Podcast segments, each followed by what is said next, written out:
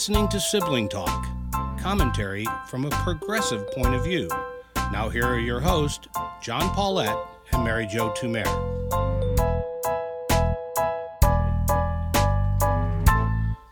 Hello, I'm John Paulette. And I'm Mary Jo Tumer. Mary Jo, I think you've told me that you visited Gettysburg once with, with mom. Am I right on that? I, I've been there a couple of times, but one time I went with our mom. It was an awesome trip. And uh, it's certainly a place I think at least most Northerners should visit. Absolutely. I, you know why it interests me? I've, I've always had an interest in the Civil War. I went once by myself uh, to Antietam, uh, a battlefield a little farther south in Maryland, but a really central battle, crucial battle. And I ended up spending two days there by myself, which is, uh, it was really an incredible trip. I walked through Antietam Creek. I, you know, I bring this up because we hear from a lot of people. We've been hearing through all sorts of issues, but now uh, with the Dobbs ruling uh, overthrowing Roe v. Wade, we're hearing from people are we approaching a civil war? Have we split in the country into two parts? And you wonder kind of, you know, what would that look like? I mean, the Civil War in the 1860s were like big European armies, massed armies that would attack each other. Uh, that's, I don't think, going to happen now. But doesn't it feel like something's happening?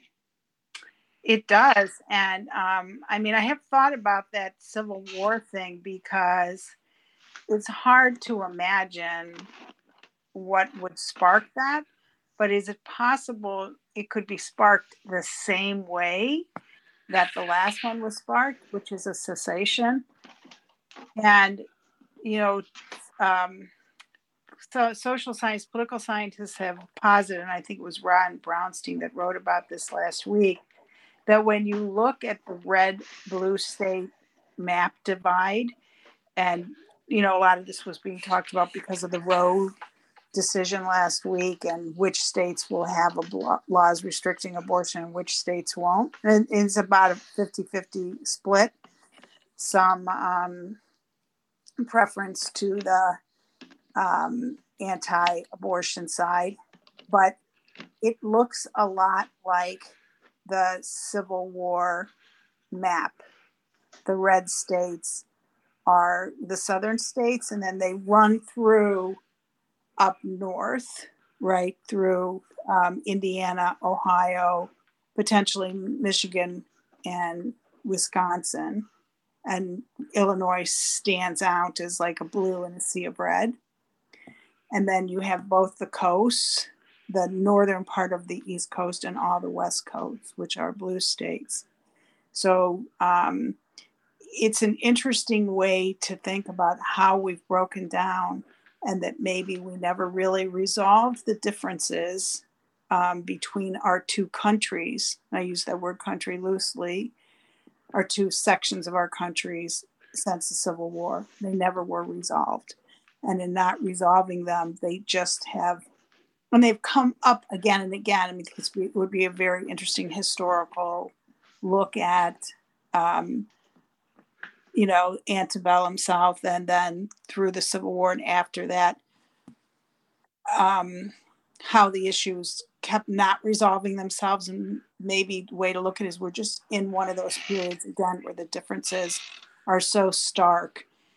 It feels like something's got to give. Well, it does, and I, I mean, I am one of those who believe that the issues really were never resolved you know, when we came out of the Civil War, we had the period called Reconstruction, and from that develops uh, Jim Crow, the voter suppression, uh, the segregation things, many of the things that were in place when we were little. Uh, in you know, probably more me in the 1950s, and then finally, much of that kind of gets reconciled, not reconciled, but solved uh, by the Civil Rights Act in the 1960s. But we know there has been a substantial amount of this country that never really adjusted to the Civil Rights Act, not only in terms of race, although certainly that was remains a big part of it, but uh, rights for women uh, as time would go on, uh, rights for people, uh, no matter what their sexual orientation might be. And we feel like those kind of that kind of resistance is still there. That kind of resistance, frankly, I think, is at the bottom of the abortion ruling. Yeah, I mean, it, and part of it is that's hard to tear apart, and maybe we haven't had to kind of pull the threads apart. Um, is how much the rural urban divide plays into that because even in the southern states or a state like Ohio, you have the rural urban divide. So when you look at um, voters in cities like Cleveland, when you look, or Indianapolis to do the more northern cities, but even Atlanta, um, New Orleans in the South, even Texas, Austin, or you, you see a big divide there. And the other piece that I think is not given enough um, voice is the huge, major influence of religion on not just the Roe decision, but on these divides as well, on the culture issues, guns. Um, I think you mentioned this a couple weeks ago that if you really look back to when the uh, religious right got radicalized, it was the school prayer issue.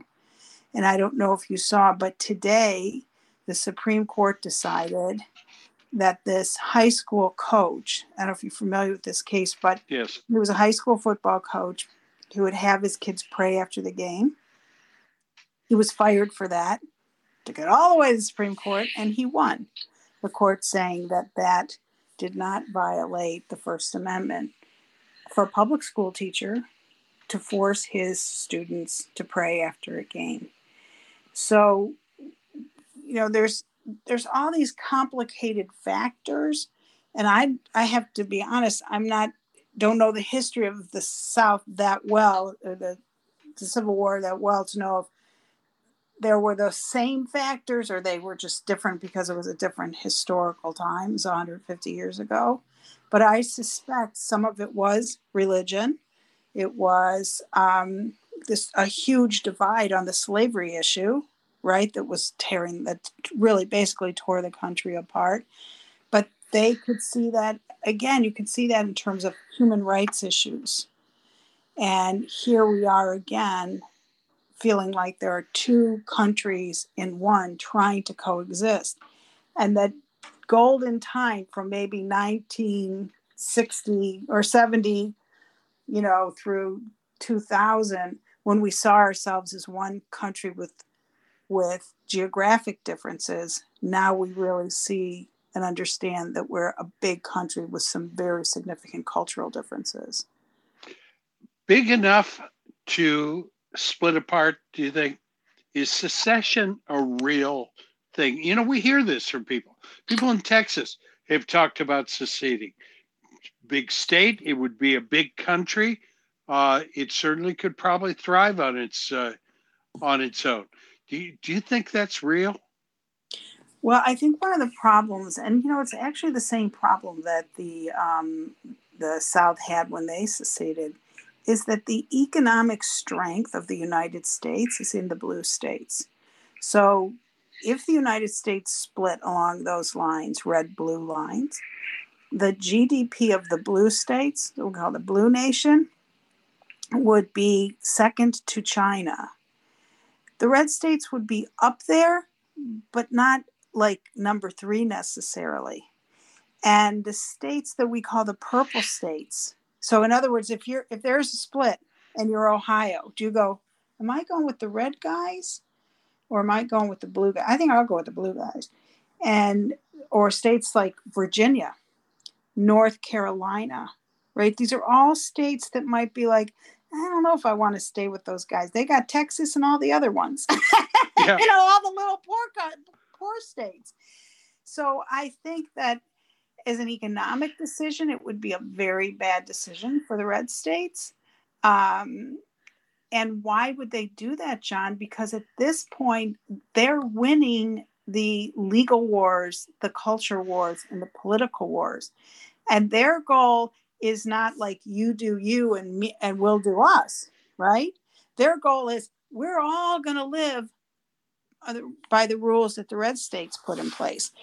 You know, we'll ban abortion nationwide because for a bunch of people who believe in states' rights, they don't believe in states' rights on the cultural issues. So no gay marriage, no abortion rights. Um, you you know we're going to pick what our what kids learn in schools because we'll make we're going to decide what the textbooks look like from science to math to whatever um, all of those we're going to make public schools we're going to bring prayer, prayer back to public schools. You know we're going to set the rules we're going to set the tone even though we're a minority and in many ways a weaker part of our country. That's the that's the difference right? I mean you're much better historian than me but as the civil war came on it was the north that dominated. Well it absolutely was and the southern states mississippi arkansas whatever none of them like to admit this put kentucky and a number of others in there they are the beneficiaries right now of a disproportionate flow of taxes and what i mean by that is more money gets taken out of the state of New York by the federal government than gets reinvested back in. I know Republicans hate the idea of redistribution of wealth, wealth, but it's happening right now. That money that's coming out of New York, Illinois, and so forth is going to Mississippi. Now, Mississippi chooses some really unusual ways to spend and not spend it. Uh, they turn down money when it's uh, related to Medicare, you know, based on the last decision. But they would be in absolutely serious economic problems. Maybe the question is not do the red states want to uh, consider secession?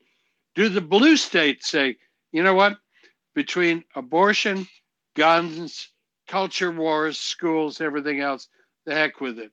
We're done with you yeah go set up your own country and you can have your experiment and see how that works because the interesting thing is is because of the way capital moves around in the united states texas benefits from its more libertarian low tax way you have you know companies google or whatever tesla they're moving to texas um, Florida, whatever it is. But if you if you said to um, the red states, listen, you guys, you're you're on your own.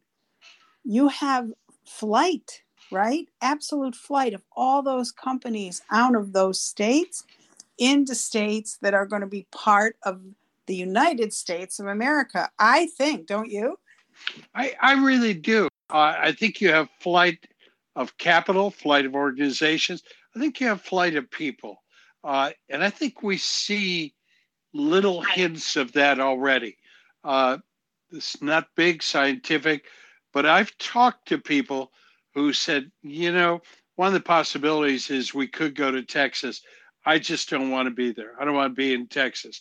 I don't want to be in Florida. And I understand the people saying that are pointy headed elite liberal socialists but they're also in many cases the brains that you need to actually run run companies. Eh, I, you know, it's true, John. and even you, you saw these women, young women interviewed this weekend as all these protests were going to say, okay, well, when I'm done with college, you know, I don't want to move to one of those states that treats me like a second class citizen. And um, this one woman, young woman who was accepted to go to Tulane, said, you know, I got to think twice about whether I want to go to. Can you imagine if you're one of those schools in the South? You're like, whoa, whoa, wait, wait a minute, you know? Yeah. No, no, we're good guys. Come on down. Hey, so it's it's interesting because there is an argument to be made on the economic effects, bad and good, uh, depending on how you come down, on reproductive rights. So you have young women who are making their family their choices on families and if they have an oops they know that they can have an abortion need be. I mean, one of the things that's lost this whole argument is abortion is not desirable for anybody, but it happens, right? So, um, so if you t- continue to take these women and young men too, and social scientists have studied this, out of the labor market in those years when they might have an unexpected pregnancy, they have the baby, they drop out of college, they don't go to law school, they all the things that can happen, their lifetime earnings and the con- country's lifetime, you know, overall wealth. So I heard an economist say that it probably will take us 15 or 20 years to feel the effect of that in those states. So these states that are already more impoverished, who do not by design provide any services to people to, who have women who are pregnant, you know, whether medical or then when their children are born. And then you're just further impoverishing those states where the blue states are going to be like, okay, guys, that's your world. You live in it. Absolutely. Well, it's incredible to think about. I'll be back, as I like to say, when Johnny comes marching home. hurrah. hurrah. Hurrah. Talk to you. Bye. Sibling Talk is a JMP production.